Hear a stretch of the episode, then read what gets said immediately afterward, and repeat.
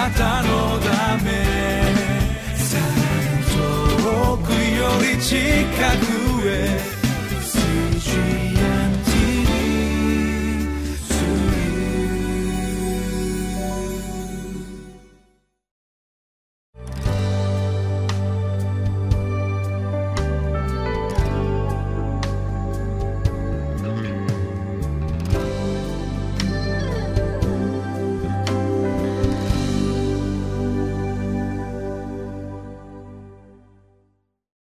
皆さんご機嫌いかがですか？リビングライフの時間です。私は埼玉県にあります北本福音キリスト教会の牧師小西直也と申します。今日もリビングライフのテキストを使って皆さんと共に御言葉の素晴らしさを味わいたいと思います。今日は9月の10日木曜日です。今日の聖書の箇所はピリピビテへの手紙4章8節から13節までです。リビングライフのテキストのタイトルとしては「神が力を与えてくださるので全てのことに感謝します」とあります。このことの意味を考えながら共に御言葉を読んでまいりましょう。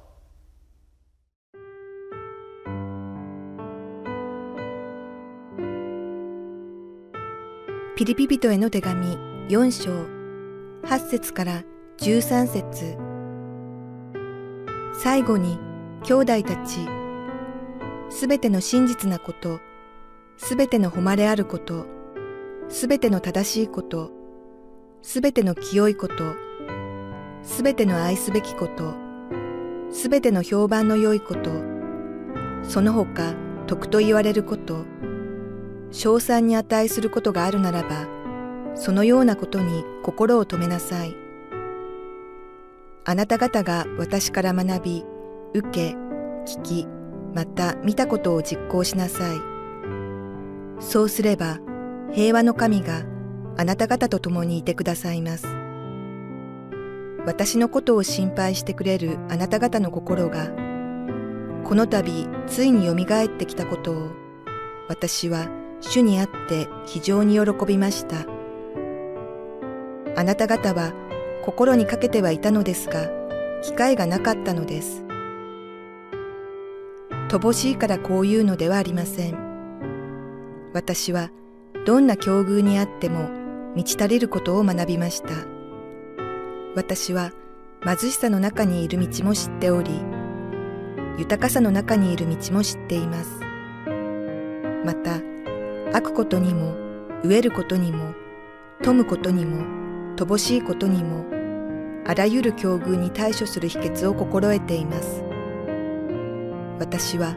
私を強くしてくださる方によってどんなことでもできるのです。今日のテキストの箇所はピリピ人への手紙の4章の8節から13節までです。リビングライフのテキストではこの箇所が2つに分けられていて前半の8節と9節そこにはサブタイトルとして「生徒の心構え」とあります。後半は10節から13節までそこには生徒の生活態度と記されています。生徒の心構えと生徒の生活態度というのは私たちがどのような心を持つかということそれが第一ですけれどもしかしそれが心で終わってしまわないでそれが実際の生活にどのように出るべきなのかそれが生活態度ということになっていくと思うんですね。まずでもその生活態度が決まる生活態度を決めるのは私たちの心構え私たちが何を思うか何を考えるかということによって決まるわけですね。そのことで、まあ、パウロがこのピリピの教会の人に書いていること特にこの8節の言葉に注目をして読んでみたいと思います。8節の言葉をもう一度読みます。最後に兄弟たちすべての真実なことすべての誉れあることすべての正しいことすべての清いことすべての愛すべきことすべての評判の良いことその他徳と言われること称賛に値することがあるならばそのようなことに心を止めなさいとあります。心を止める心を、ま、そこに集中するということです。私たちの周りには、まあ、いろんな情報がありいろんなことがに取り、ま、が取り囲んでいますけれどもどこに心を向けるのかということが大事なわけですね。ここにまず第一にこの全ての真実なこととあります。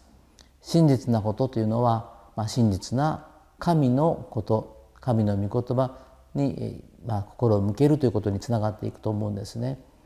しかしこの我々の周りにはサタンの誘惑がいっぱいあります。サタンというのはもともとこの偽るものというものですというふうに呼ばれていました。ですから私たちの周りには我々のこの信仰を試すようなこの偽りの考えや言葉そういうものが、まあ、押し寄せてくるわけですね。ですからそういうものに流されないで私たちはいつもこの真実なこの御言葉に心を向けるということがどうしても必要だと思うんですね。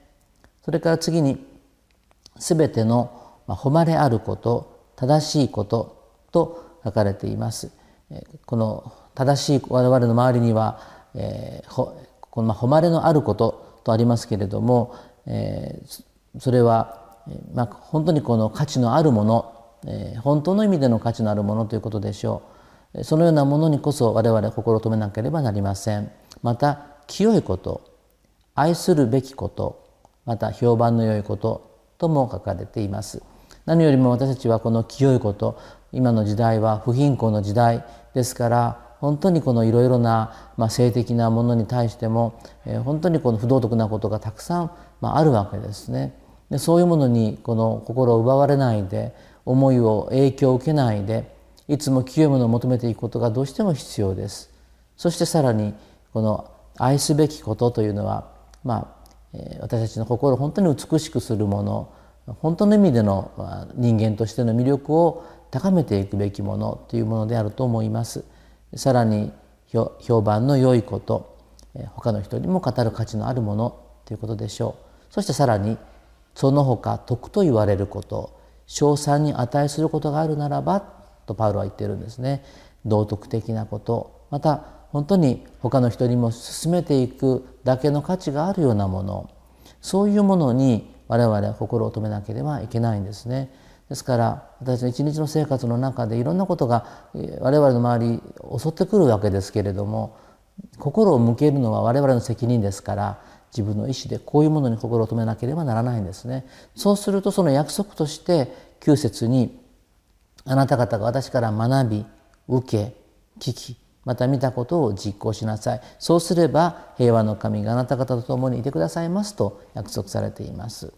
心を向けてそしてこれは後半につながっていくんですけれどもその心に、えー、心を止めたことを実際に行っていくっていうことの必要が書かれていますよね。特にこの9節に4つの、えー、私から4つのことを行ったって書いてあります。何かというと学んだ。私から学んだこと。私から受けたこと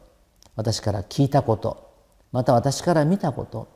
学ぶというのはただ頭で学ぶだけではなくてこの受け取っていくそしてそれを本当によく聞いてよく見て自分のものとしていくというただ単に聖書をさっと読むだけじゃなくてそれを本当に自分のものとして受け取っていくっていうことをの,、まあ、そのもう少し深く突っ込んでこの御言葉と取り組んでいくっていうことが示されているように思うんですね。で私たちがそのようなことを実行していくときにどうなるかというと平和の神があなた方と共にいてくださるということを本当に強く実感するようになると思うんです。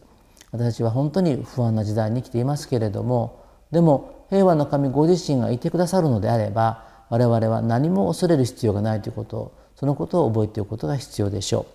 う。そして後半は生徒の生活態度とありますけれども、まあ、実際にこのパウロとこのピリピの教会の人々との間にはいろいろなやり取りがあったわけですね。ですから10節を見ますと私のことを心配してくれているあなたのあなた方の心がこの度ついによみがえってきたことを私は主にあって非常に喜びましたとあります。ピリピの教会とこのパウロが本当にこのようにこうお互いに信頼し合っているということがあるわけですね。そして、えーまあ、パウロはこの11節のことところでこう言っています。乏しいからこういうのではありません。私はどんな境遇にあっても満ち足りることを学びました。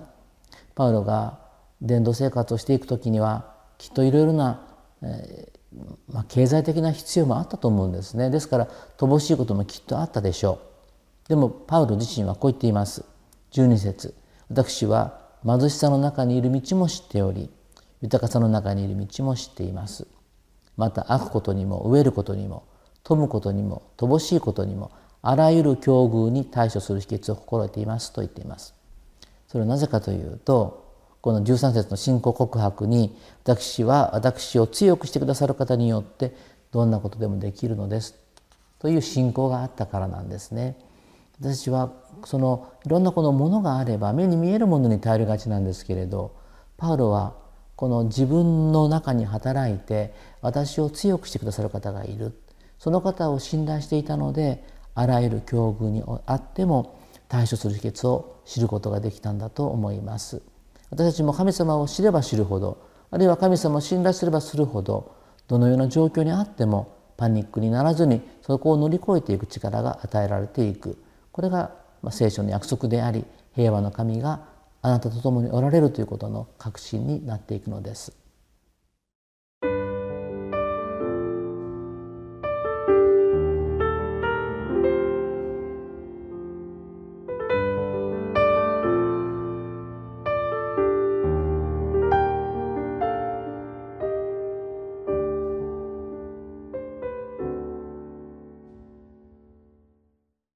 今日の箇所では最後のところでパウロが私は私を強くしてくださる方によってどんなことでもできるという本当に力強いこのメッセージを語っているんですがその背後にあるのは神様がいつも自分と共にいる。自分を強くしてくださる方がいるというやっぱり神様にいつも信頼していたからだと思います。ですからパウロが言ったように心を止めるべきものに心を止めていつも神が共にいるということを確信しながら歩んでいくことが大切ではないでしょうか。それではお祈りをいたしましょ